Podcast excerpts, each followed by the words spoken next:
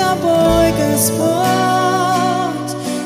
в своей старой жизни возвращаться не хочу больше дыхания,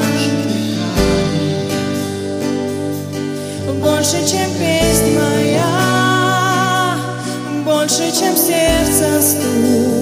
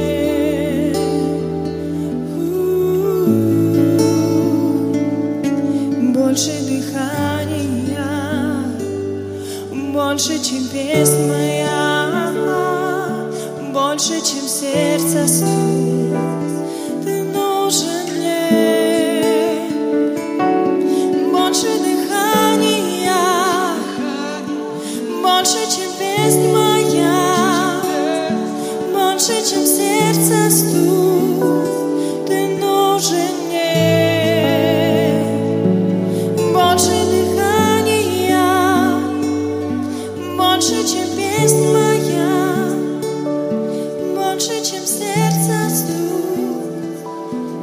Нужен мне. Аллилуйя, Господь, мы поклоняемся Тебе, превозносим Твое святое имя. Ты нужен нам, Господь. Сегодня Ты нужен нам больше, чем вчера. Мы нуждаемся в Тебе. Это не просто песня, это крик нашего сердца. Мы нуждаемся в Тебе. Ты нужен нам. Ты нужен нам всегда, Господь. Ты нужен нам в каждое мгновение нашей жизни. И я прошу Тебя, Дух Святой, пребывай здесь, на этом месте. Я благодарю Тебя за эту привилегию быть в Твоем доме, быть в Твоем присутствии. Спасибо Тебе. Я высвобождаю Твое благословение, высвобождаю Твою благодать во имя Иисуса Христа. И весь народ Божий да скажет Аминь. Давайте дадим Господу аплодисменты. Слава Иисусу. Пожалуйста, присаживайтесь в Божьем присутствии. Спасибо. Прославление, да, можно развернуть туда, на зал. И прежде чем я буду проповедовать то, что Бог сегодня положил мне на сердце, я несколько слов хотел бы сказать о самом э, крещении. Что это такое? Римлянам 6 глава, 3 стих. Римлянам 6 глава, 3 стих. Неужели не знаете, что все мы, крестившиеся во Христа Иисуса, в смерть Его крестились? Итак, мы погреблись с Ним крещением в смерть, дабы как Христос воскрес из мертвых славою Отца, так и нам ходить в обновленной жизни. Ибо если мы соединены с Ним подобием смерти Его, то должны быть соединены и подобием воскресения. И еще одно место, это Римлянам 8 глава, 11 стих. «Если же Дух того, кто воскресил из мертвых Иисуса, живет в вас, то воскрешивший, воскресивший э, Христа из мертвых оживит и ваши смертные тела Духом Своим, живущим вас. Э, Итак, что происходит вот в духовном мире? Что это за духовное действие такое э, во время крещения? Когда э, человек погружается в воду, то это символизирует смерть Иисуса Христа. То есть мы умираем, как Иисус однажды умер, точно так же мы умираем. Все, ты утонул. Ну, как бы твой старый, не как бы, а это точно, старый человек, он утонул. И когда мы выходим из воды, то вот эта сила воскресения, она приходит в нашу жизнь. Мы воскре- воскресаем. И вот эта сила воскресения от Духа Святого, она дает нам вот эту жизнь, вот эту способность э, иметь воскресение. Э, и по- поэтому я э, лично верю в то, что вот чем быстрее человек крестится, тем лучше. Потому что когда мы имеем крещение, то приходит вот эта сила воскресения. И тогда мы получаем, и мы имеем вот эту силу, вот эту способность э, быть, э, иметь победу над грехом, иметь победу над какими-то обстоятельствами, трудностями. Э, И поэтому вот призываю вас, если вы не крещены, Добро пожаловать. После крещения у нас э, где-то через две недели у нас начнется э, вот этот э, очередной этап курсов духовного роста, где мы проведем вас по вот этим основам, по начальным таким фундаментальным истинам библейским, о молитве, о чтении Библии, вообще о церкви, о служении и так далее. Мы позаботимся о вашем возрастании. Но сегодня сделайте вот этот шаг. Придите, придите и примите крещение. Однажды у Петра спросили, что нужно, чтобы спастись. И Петр дал два условия. Первое – это покаяние, и второе, он сказал, это крещение. Покаяние и крещение. И еще одно место Писания – это 1 Петра, 3 глава, 21 стих. «Так и нас ныне, подобное этому образу крещения, ни плотской нечистоты омытия, но обещание Богу доброй совести спасает воскресением Иисуса Христа». То есть также крещение – это завет. Это завет с Богом. И я призываю вас сегодня заключить вот этот завет с Богом через вот этот обряд, водное крещение. Поэтому добро пожаловать, скажи соседу своему, добро пожаловать сегодня в, 7 час, в 5 часов, в 17.00. Хорошо. А, и как это будет проходить практически, я ну, коротко скажу. Я буду стоять в воде, братья вам будут помогать заходить, вы подходите ко мне, я беру вас за руку, и я задаю вам вопрос, верите ли вы в Иисуса Христа, Сына Божьего? Ну, коль вы уж зашли в воду, значит, вы верите, вы говорите, верю, и я говорю, крещу тебя во имя Отца, Сына и Святого Духа, и полностью погружаю вас под воду. Как я всегда говорю, сопротивление бесполезно полное погружение. Все, ты весь умер, все, старый твой человек, он утонул. И тогда ты выходишь из воды, мы там аплодируем, там будет стоять человек, э, он будет записывать, нужно будет э, фамилию, имя, отчество вашу э, записать, чтобы следующее воскресенье мы поздравили вас и вручили вам дипломы о крещении. Аминь. Хорошо, и если вы пишете, запишите название проповеди, есть ли что-то трудное для Господа? Такой вопрос. Есть ли что-то трудное для Господа? И давайте мы откроем Марка, Евангелие от Марка, 5 глава. Евангелие от Марка, 5 глава. И прочтем очень известную историю. Евангелие от Марка, 5 глава. И посмотрим с вами с 22 стиха. И вот приходит один из начальников синагоги по имени Иаир, и, увидев его, падает к ногам его и усильно просит его, говоря, «Дочь моя при смерти, приди и возложи на нее руки, чтобы она выздоровела и осталась жива. Иисус пошел за ним, за ним следовало множество народу, и теснили его. Одна женщина, которая страдала кровотечением 12 лет, ну и так далее. Мы знаем эту историю, как эта женщина прикоснулась э, к Иисусу, и она исцелилась. Но сегодня э, мы сделаем акцент на Иаире или на дочери Иаира. Э, итак, Иаир приходит к Иисусу, он падает к его ногам, и он просит, чтобы Иисус пошел и возложил руки на его дочь, потому что его дочь она при смерти, потому что его дочь, она в тяжелейшем состоянии. И знаете, что я, а, что я понял?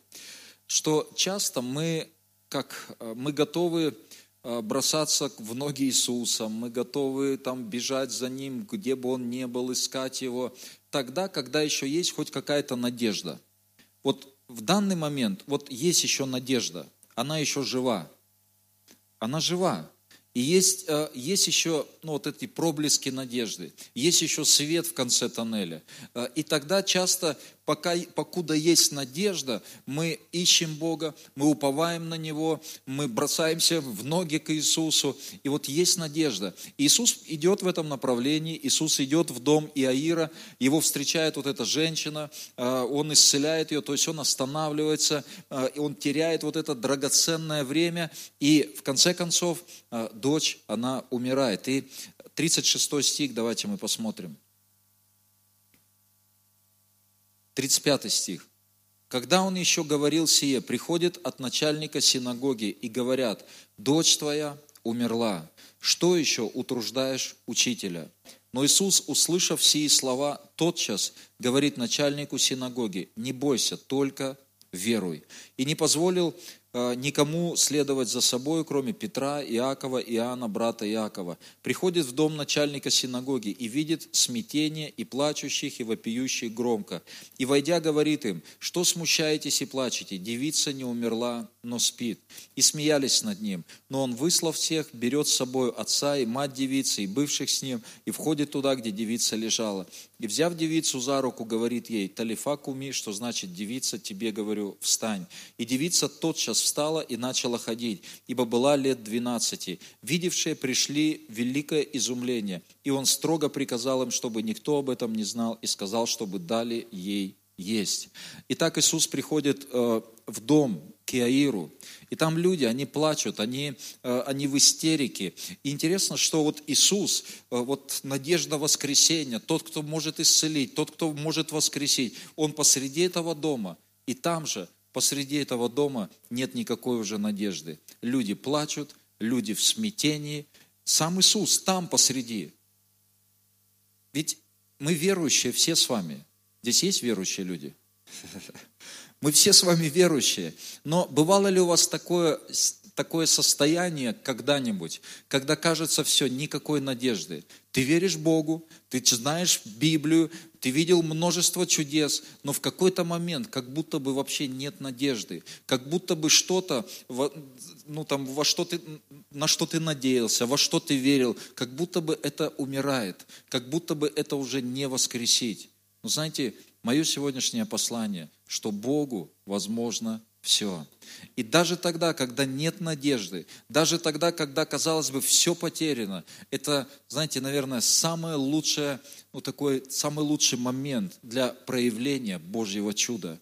И сегодня вот мое, мое послание об этой силе воскресения – и не вообще о силе воскресения, ну, как таковой, как в общем, да, но сегодня я вот в своем сердце, я чувствую это, ну, назовите это слово знанием или, может быть, пророческим словом для кого-то сегодня, что вот для кого-то пришел вот этот момент сегодня, ну, или вот, вот в это в ближайшее время, момент воскресения, когда то, что, возможно, ну, для тебя уже умерло, за что ты верил, на что ты, может быть, в свое время надеялся, и эта надежда, как будто бы она пропала, пропало, как будто бы то, что Бог тебе обещал, но это не исполнится никогда.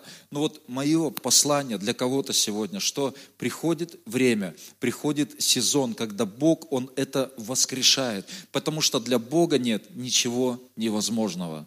Просто принимай это слово, если ты чувствуешь, что это для тебя, в твою ситуацию возможно. Может быть, это касается взаимоотношений с Богом, может быть, это уже умерло внутри тебя. Может быть, сколько раз ты не пытался, сколько раз ты не принимал каких-то решений, но снова и снова ты был в падении, снова и снова это останавливалось. Но сегодня для кого-то время воскресения. Может быть, во взаимоотношениях с Богом. Бог воскресит. Бог воскресит то, что умерло. Может быть, это какие-то взаимоотношения, которые, казалось бы, они умерли. Но если это Божьи взаимоотношения, то принимай силу воскресения. Бог может и хочет это воскресить во имя Иисуса Христа. Может быть, это касается служения, может быть, ты разочаровался, может быть, сомнения какие-то пришли в твою жизнь. Ты впустил эти сомнения в твою жизнь. Принимай сегодня силу воскресения. Может быть, это касается твоих детей. И когда уже все, нет вообще, казалось бы, по-человечески никаких шансов. Как у здесь, в ситуации с Иаиром, все, нет шансов. Люди пришли сказали, она умерла. По-человечески все, все закончилось.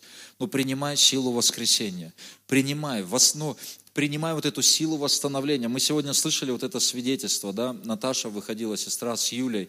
Но я знаю эту ситуацию. Я знаю, что это годами все это длилось. И я знаю, что, знаете, там и э, разочарования, и какие-то сомнения, они приходили. Но пока мы живы с вами, пока у нас есть Господь, пока мы дышим с вами, Бог, у Бога есть вот эта сила воскресения. Скажи аминь. У Бога есть сила воскресения. Принимай эту силу воскресения. И мы видим вот это чудо, чудо изменения. По сути, это, это чудо воскресения мы с вами слышали. Может быть, ну, большинство вы не знаете эту ситуацию, но вот это сродни воскресению. Вот реально, это сродни воскресению, вот эта ситуация. Поэтому, что бы это ни было, может быть, это в финансовой сфере, может быть, у тебя уже нет никакой надежды вырваться из какой-то кабалы, вырваться из каких-то долгов. Принимай силу воскресения сегодня в твою ситуацию, в твою экономическую ситуацию. Конечно, когда я говорю о силе воскресения, это не так, что, знаете, в один момент тебе там на счетах у тебя появились деньги. Но Бог будет давать мудрости. Бог будет давать мудрости тебе, как поступать, как вести себя, как распоряжаться финансами. Пусть Бог даст тебе мудрости во имя Иисуса Христа. Принимай силу воскресения от Господа. Давайте мы посмотрим Римлянам 4 глава, 19 стих. Римлянам 4 глава, 19 стих. Он сверх надежды, то есть Авраам, об Аврааме, об, об Аврааме здесь речь. Он сверх надежды поверил с надеждою, через что сделался отцом многих народов, по сказанному, так многочисленно будет семя твое. Не изнемогший в вере, он не помышлял, что тело его почти столетнего уже омертвело, и утроба Сарина в омертвении. Он сверх надежды поверил с надеждой. Знаете, когда уже нет надежды, то вот вера, она способна поверить сверх надежды. Это что-то выше, чем надежда. И написано, он сверх надежды поверил с надеждой. И когда мы способны, несмотря ни на что, все равно, ну как простереться, правильно слово? Простереться, да, на грани что-то, простереться в своей вере сквозь вот эти обстоятельства, то тогда вот этот лучик надежды, он начинает светиться. Тогда надежда приходит, когда мы способны верить с вами, несмотря ни на что. Когда мы способны продолжать доверять Богу, несмотря ни на что. Пусть по-человечески, вот человеческими глазами нет никаких шансов как вот в ситуации у Наташи, по-человечески, казалось бы, не было никаких шансов. Но слава Богу за Бога. Аминь. Если бы не Бог, то не дай Бог, мы часто говорим. И когда мы способны поверить, то тогда, знаете, что-то какие-то проблески надежды. Нет, все возможно. Нет, я знаю, Бог может это воскресить, Бог может это э, изменить. И то, что Он обещал мне, Он доведет это до конца. Скажи аминь. Скажи соседу, Он доведет до конца все, что Бог мне обещал. Давайте мы откроем теперь Бытие. Бытие мое, 18 глава.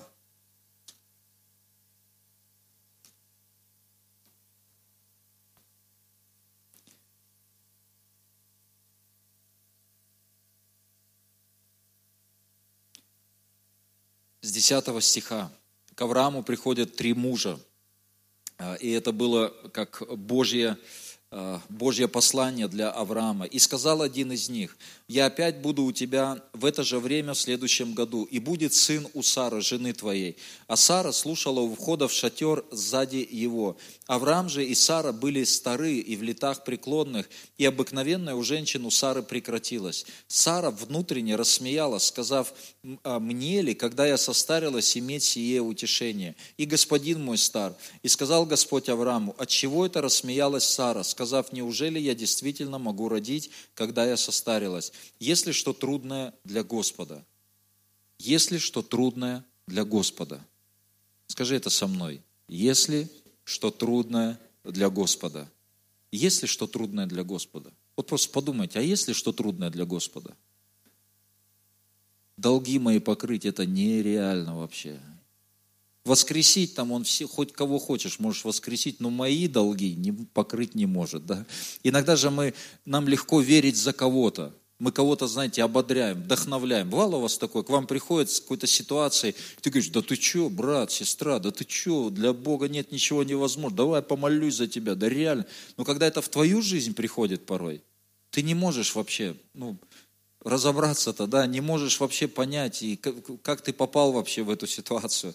Если что трудное для Господа, в назначенный срок, скажи, в назначенный срок – буду я у тебя в следующем году, и будет у Сары сын. Сара же не призналась и сказала, я не смеялась, ибо она испугалась. Но он сказал, нет, ты рассмеялась. И встали те мужи, и оттуда отправились к Содому. Авраам же пошел э, с ними проводить их. И сказал Господь, утаю ли я от Авраама, что хочу делать? От Авраама точно произойдет народ великий и сильный, и благословятся в нем все народы земли.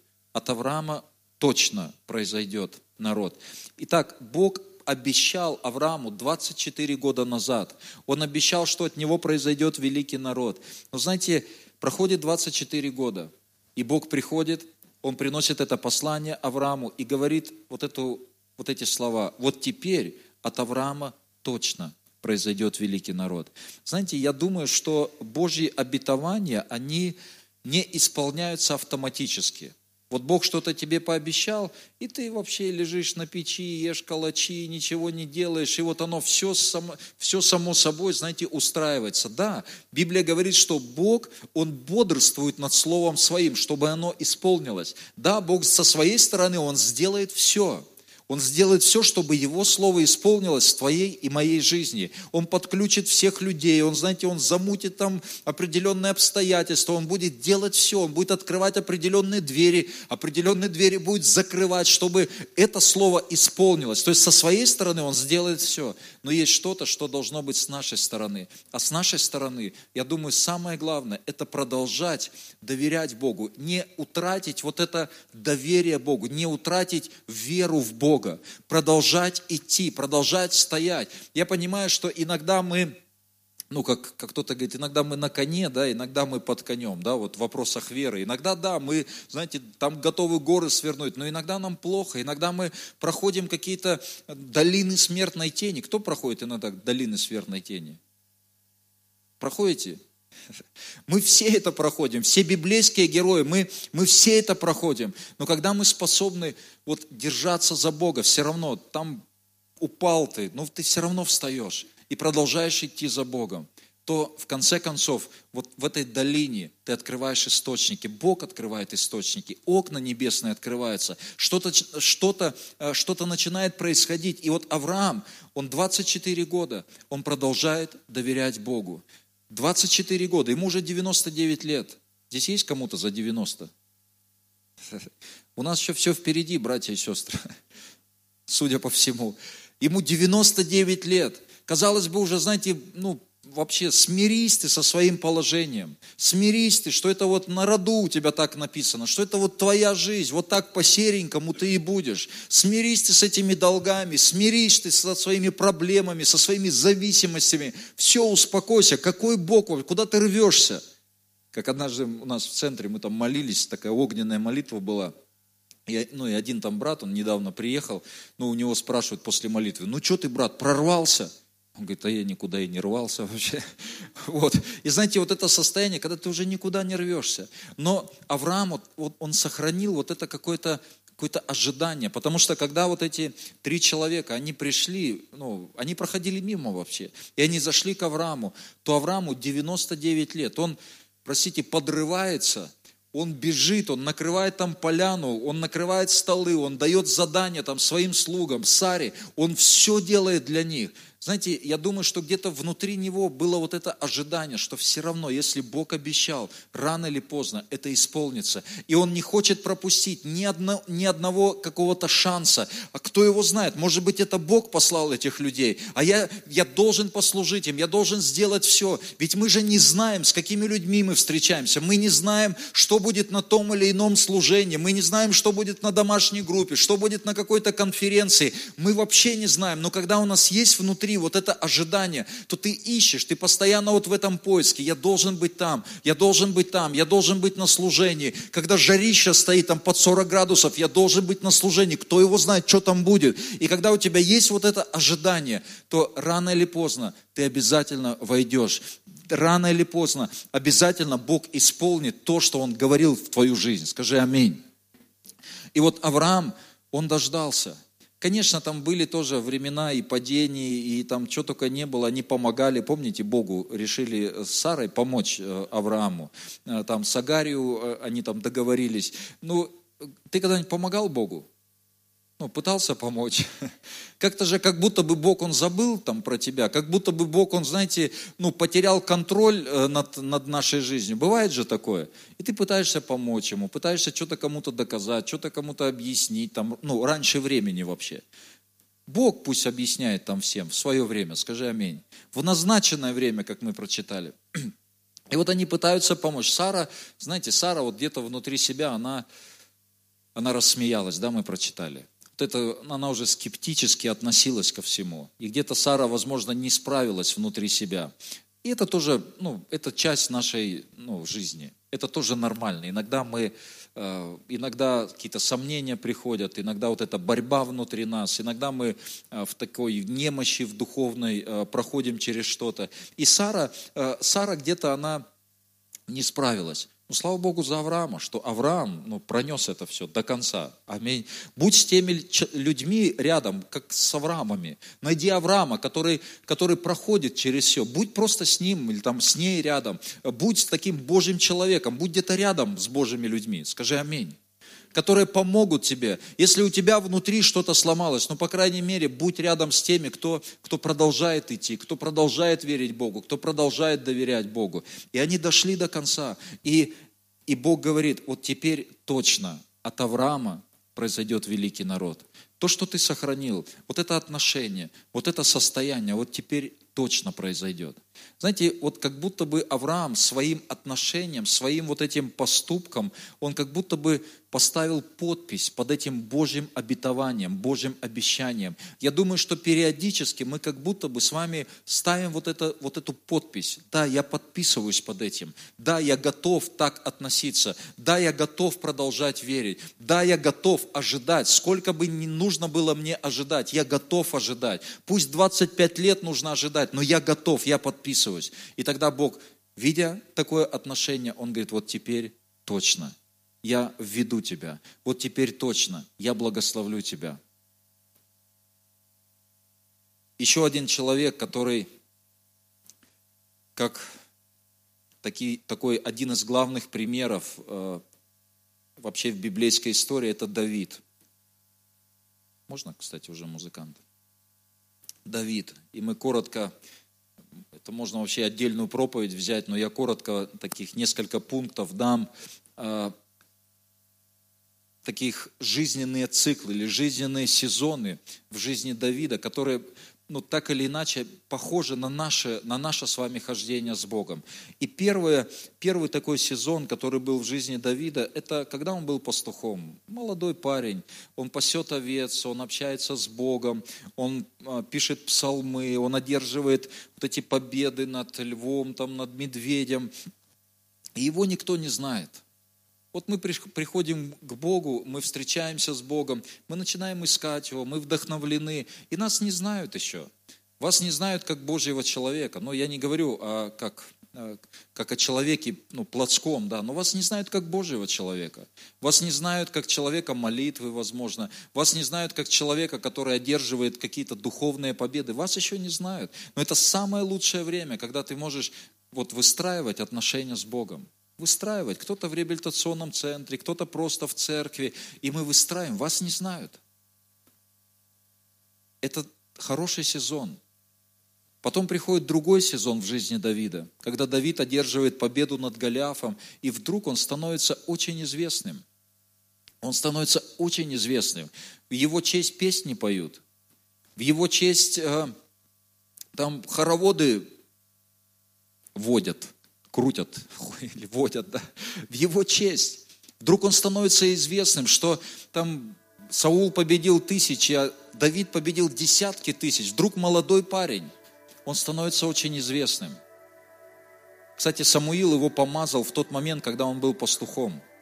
Кстати, вот этот первый этап, э, это этап призвания, это этап помазания, когда тебя еще никто не знает, но Бог призывает тебя, Бог помазывает тебя – там с этими овцами, ну, образно говоря. Потом второй этап, вдруг он становится известным. И казалось бы, вот оно, это помазание работает, вот оно, вот протяни руку, все, ты вот очень близко к совершению вот этого Божьего Слова, Божьего призвания. Но потом вдруг, это был короткий период, когда он взлетел. Знаешь, если ты взлетел, я однажды помню, взлетел,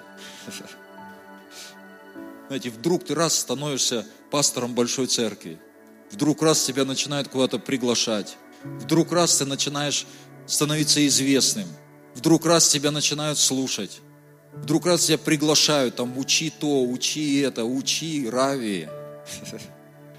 И знаете, ты раз взлетел. Я помню один пастор, не буду называть его имя, тоже взлетел. Он говорит, у меня за первый год, э, он выехал на миссию, и за первый год церковь выросла до 70 человек, ну около 100 человек. Представьте, ты, ты только выехал, и у тебя за год 100 человек в церкви.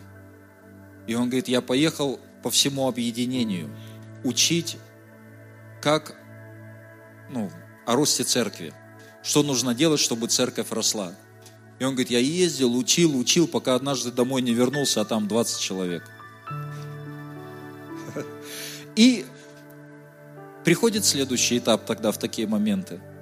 Этап гонений, этап непонимания, И в жизни Давида этот этап затянулся на десятилетия. Там больше десяти лет. Его просто Саул гнал. И вот, вот он царь, помазанный царь. И вот ты, мы все помазаны с вами, мы царственное священство с вами. Скажи соседу, если он вдруг забыл, что ты царь. Напомни ему. Ну или царица, если ты сестра. Скажи, если, если что, вдруг ты, не дай Бог, подзабыл. И мы все помазанные с вами в царственное священство. И вот он царь, а его гонят. Дошло до того, что он, ну, ему пришлось прикидываться ненормальным, слюну пускать. Если ты не прикидывался ненормальным, то ты еще нормаль, ну, ты еще не дошел до того момента. Ему пришлось прикидываться ненормальным, чтобы в живых остаться.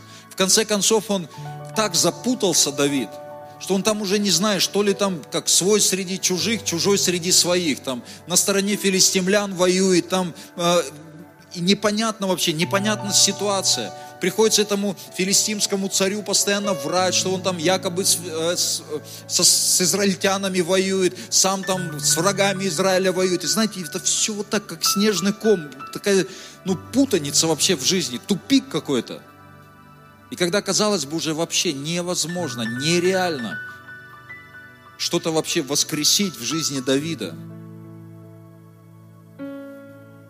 когда еще там в Сикелаге в этом пришли э, амаликитяне, по-моему, они все забрали, забрали детей, жен. И когда уже свои собственные люди, в которых он всю душу вложил, они поднимают камни и хотят побить Давида. Вот дожился, вот царь. Ты иногда читаешь, вот царь, царственное священство, я царь. А потом смотришь на обстоятельства, в зеркало смотришь и плакать хочется. В общагу приходишь свою, открываешь холодильник, и там мышь висит, да? А Библию открываешь, а там ты царь, ты царственное священство, у тебя великая судьба, дивны судьбы от Господа. А тебе хлеба купить не на что. И ты думаешь, что это такое вообще? Какая-то вообще нестыковка. И вот у Давида вот такая реальная была нестыковка. И когда уже все, ну все, казалось бы, вообще выхода нет. Давид, написано, что Давид укрепился надеждой на Господа брат и сестра, укрепись надеждой на Господа. Слышишь меня? Пожалуйста, укрепись надеждой на Господа. Что бы ни было в твоей жизни, вот что бы ни было, и что бы ни было тоже, пожалуйста, укрепись надеждой на Господа. Он сказал, принесите мне ефот. Он укрепился надеждой на Господа. И знаете, как оказалось, это был как последняя капля вообще. Последняя капля. И он воцаряется вначале в Хевроне, и потом он воцаряется в Иерусалиме.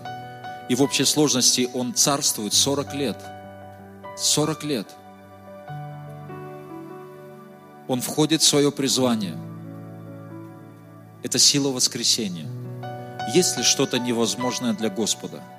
Но если только мы не разочаруемся – если только мы пройдем, сохраним нашу веру, то мы увидим эту силу воскресения в нашей жизни. Скажи аминь. Мы обязательно увидим. Как-то так ну, повелось, я не знаю. Но я вижу это в жизни Иисуса. Я вижу это в жизни библейских героев. Я вижу это в жизни наших современников. И я вижу это в своей жизни – чтобы войти в свою судьбу, мы должны с вами пройти, пройти какие-то пустыни. Я не знаю, обязательно ли это или не обязательно. Ну, может быть и не обязательно. Но почему-то мы все равно это проходим. Потому что часто мы вот без пустыни мы не можем, ну, как понять некоторые вещи. Я долгое время не понимал местописания, где сказано, лучше я буду входить в дом плача, нежели в дом веселья. Я думаю, ну как так? Ну веселье же это классно. В доме веселья же это здорово. Но я понял, что в доме веселья это хорошо, конечно. Но в доме веселья мы, мы не меняемся так, как хотелось бы меняться. В доме веселья, знаете, наша ну, наш характер, он так никогда не преображается, как он преображается в пустыне. Потому что в доме плача, в пустыне, когда мы проходим через что-то там, наш характер, он меняется. Там вот все примеси, они выходят наружу. Замечали, когда вот при хороших условиях вы идеальный человек. Но когда начинается какое-то давление, тебе на ногу кто-то наступил, какая-то несправедливость, еще что-то, вдруг начинает что-то вылазить. У кого такое или только у меня? Вдруг начинает что-то вылазить. Да как это так? Да что это такое? Ты начи... Так это хорошо. Это хорошо. Думаю, Господи, ну почему в доме веселья-то все это не вылазит?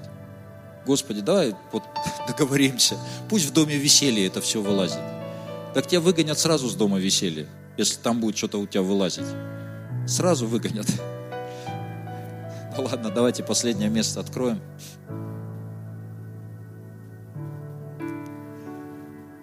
Филиппийцам 3 глава, 7 по 10 стих. Я здесь так, ну, не полностью прочитаю выдержками. Что для меня было преимуществом, то ради Христа я почел читою. Да и все почитают читою ради превосходства познания Христа Иисуса, Господа моего. Для Него от всего отказался, и все почитаю за ссор, чтобы приобрести Христа, чтобы познать Его и силу воскресения Его. И силу воскресения Его. Вот знаете, можно и мы должны познать силу воскресения Его. Не просто знать о силе воскресения. Да, есть сила воскресения. Но познать, познание – это уже опыт. Когда я в своей жизни, я вдруг увидел, когда казалось бы все, я на грани какого-то, ну или ты, или мы там, мы на грани разочарования, на грани того, чтобы сдаться, просто все. И вдруг раз приходит решение – Вдруг раз все начинает устраиваться, вдруг раз все начинает выстраиваться, и ты становишься, ты, ну как, садишься на престол, становишься царем, ты входишь в призвание, входишь в то, что Бог тебе обещал когда-то. И все, и когда ты познаешь силу воскресения, познание это, это связано с опытом. Все, с тебя это вообще не выбить. Знаете, когда это знание, просто знание, вот на уровне головы, ты знаешь, ты можешь там умничать, но когда ты сталкиваешься с чем-то, то порой вот эти знания, они вообще не помогают. Но когда у тебя есть познание, там что бы ни было, что бы ни происходило, тебе можно там забрать у тебя все, но если у тебя есть это познание, есть вот эта тайна, Бог открыл тебе эту тайну, то тогда ты опять поднимешься, тогда ты опять будешь на высоте. Кстати, в вопросе о тайне, Библия говорит, что Бог – боящимся своим открывает тайны. И вы знаете, есть тайны, которые не всем открыты, но есть тайны, которые Бог открывает боящимся. Тайны. Допустим, человек берет и жертвует финансы. И другой со стороны говорит, ты что делаешь? Так нельзя. Так нельзя жить. Ты что делаешь? разница между этими людьми в том, что вот для одного человека открыта тайна, для другого человека эта тайна, она закрыта. И человек не понимает, как так можно жить. Один человек, знаете, он ну, там надавило со всех сторон, а он продолжает радоваться, он продолжает благодарить Бога, он продолжает быть в собрании, он приходит на домашнюю группу, он продолжает благодарить Бога. И другой скажет, ты что делаешь, у тебя ничего не решается. У тебя, смотри, ты молишься, молишься, ты 10 лет за свою дочь молишься, ничего не происходит. Просто Бог открыл тайну для этого человека. Просто Бог приоткрыл вот эту завесу. И этот человек, он знает, он, ему открыта тайна. Он знает то, что Искупитель мой жив. Я знаю, что все равно я знаю, что Бог все равно со мной. И это тайна. Продолжать идти за Богом, тогда, казалось бы, тогда, когда это нелогично, это против вообще всякой, всякого человеческого понимания. Но ты все равно продолжаешь идти. Почему? Да потому что Бог открывает тайны боящимся. Почему так ты живешь? Почему ты так поступаешь? Да потому что ему тайна открыта. Что-то открыто. И пусть Бог открывает нам эти тайны. И вот одна из тайн, когда мы продолжаем идти за Богом, несмотря ни на что, то тогда Бог являет свою силу воскресения. И тогда Бог проявляет то, что нет ничего невозможного для Него. И весь народ Божий да скажет Аминь. Давайте поднимемся.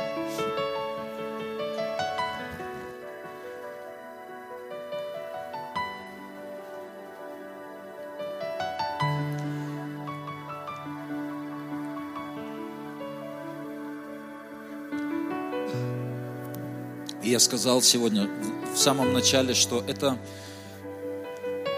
это послание вот о силе воскресения. Не, не в общем послании, что ну, есть сила воскресения, но это как пророческое слово сегодня для кого-то.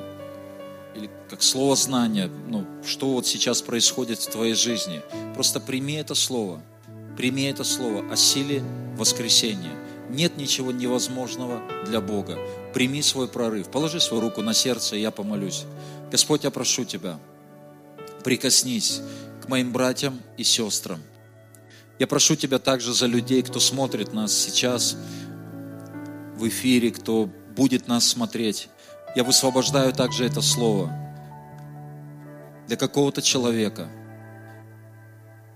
И тебе кажется, что все просто остановилось. Тебе кажется, что это нереально, то, что Бог обещал, то, что Бог вкладывал в твое сердце. Ты так много ошибок понаделал. Ты чувствуешь себя неспособным. Ты чувствуешь себя недостойным. Но я высвобождаю силу Божьего воскресения. Нет ничего невозможного для Бога. Вот сейчас, сейчас Господь говорит, что вот сейчас ты готов. Вот сейчас ты готов принять исполнение обетования. Вот сейчас ты готов. Принимай это, поднимайся во имя Иисуса Христа. Беги в церковь, беги в Дом Божий. Беги, беги с покаянием, беги с сокрушением. Приходит время исполнения Божьего обещания, Божьего обетования в твою жизнь во имя Иисуса Христа. Господь, спасибо Тебе. Я благодарю Тебя. Благодарю Тебя. И у нас сегодня вечеря Господня. Я прочитаю 1 Коринфянам, 11 глава, с 23 стиха. «Ибо я от самого Господа принял то, что и вам передал, что Господь Иисус в ту ночь, в которую предан был, взял хлеб и, возблагодарив, преломил и сказал, «Примите, едите, сие есть тело мое за вас сломимое, сие творите в мое воспоминание». Также и чашу после вечери и сказал, «Сия чаша есть новый завет в моей крови, сие творите, когда только будете пить в мое воспоминание. Ибо всякий раз, когда вы едите хлеб сей и пьете чашу сию, смерть Господню возвещаете, доколе Он придет». И давайте мы поднимем руки и помолимся за хлеб. Господь, мы приносим Тебе этот хлеб, поднимаем Тебе. Я прошу Тебя, благослови. Это Твое тело, которое Ты отдал за нас. И мы причащаемся сегодня, то есть мы становимся частью. Мы обновляем этот завет, мы подтверждаем этот завет, что мы в завете с Тобой. Мы часть Твоего тела, мы часть Тебя. Господь, я благодарю Тебя. Благодарю Тебя. Также я прошу Тебя за, за эту чашу, за это вино. Я прошу Тебя, Господь, благослови. Это Твоя кровь, которую Ты пролил за нас. Это кровь Нового Завета, и мы в завете с Тобою. И это кровь, которая смыла наши грехи, убелила нас. Господь, я благодарю Тебя, славлю Тебя. Аллилуйя.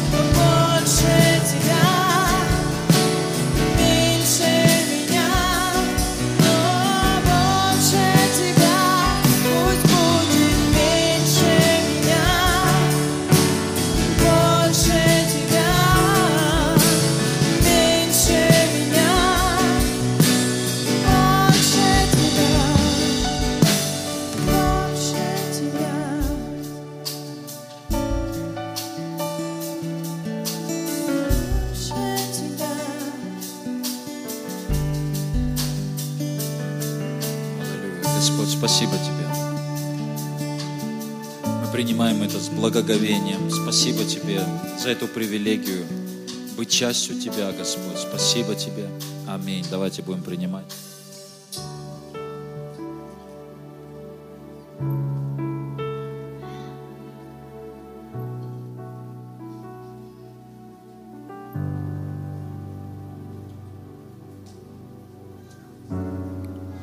И поднимите руки, примите благословение. Да благословит тебя Господь и сохранит тебя. Да презрит на тебя Господь светлым лицом своим и помилует тебя. Да обратит Господь лицо свое на тебя и даст тебе мир. Во имя Отца, Сына и Святого Духа. Аминь. Слава Господу!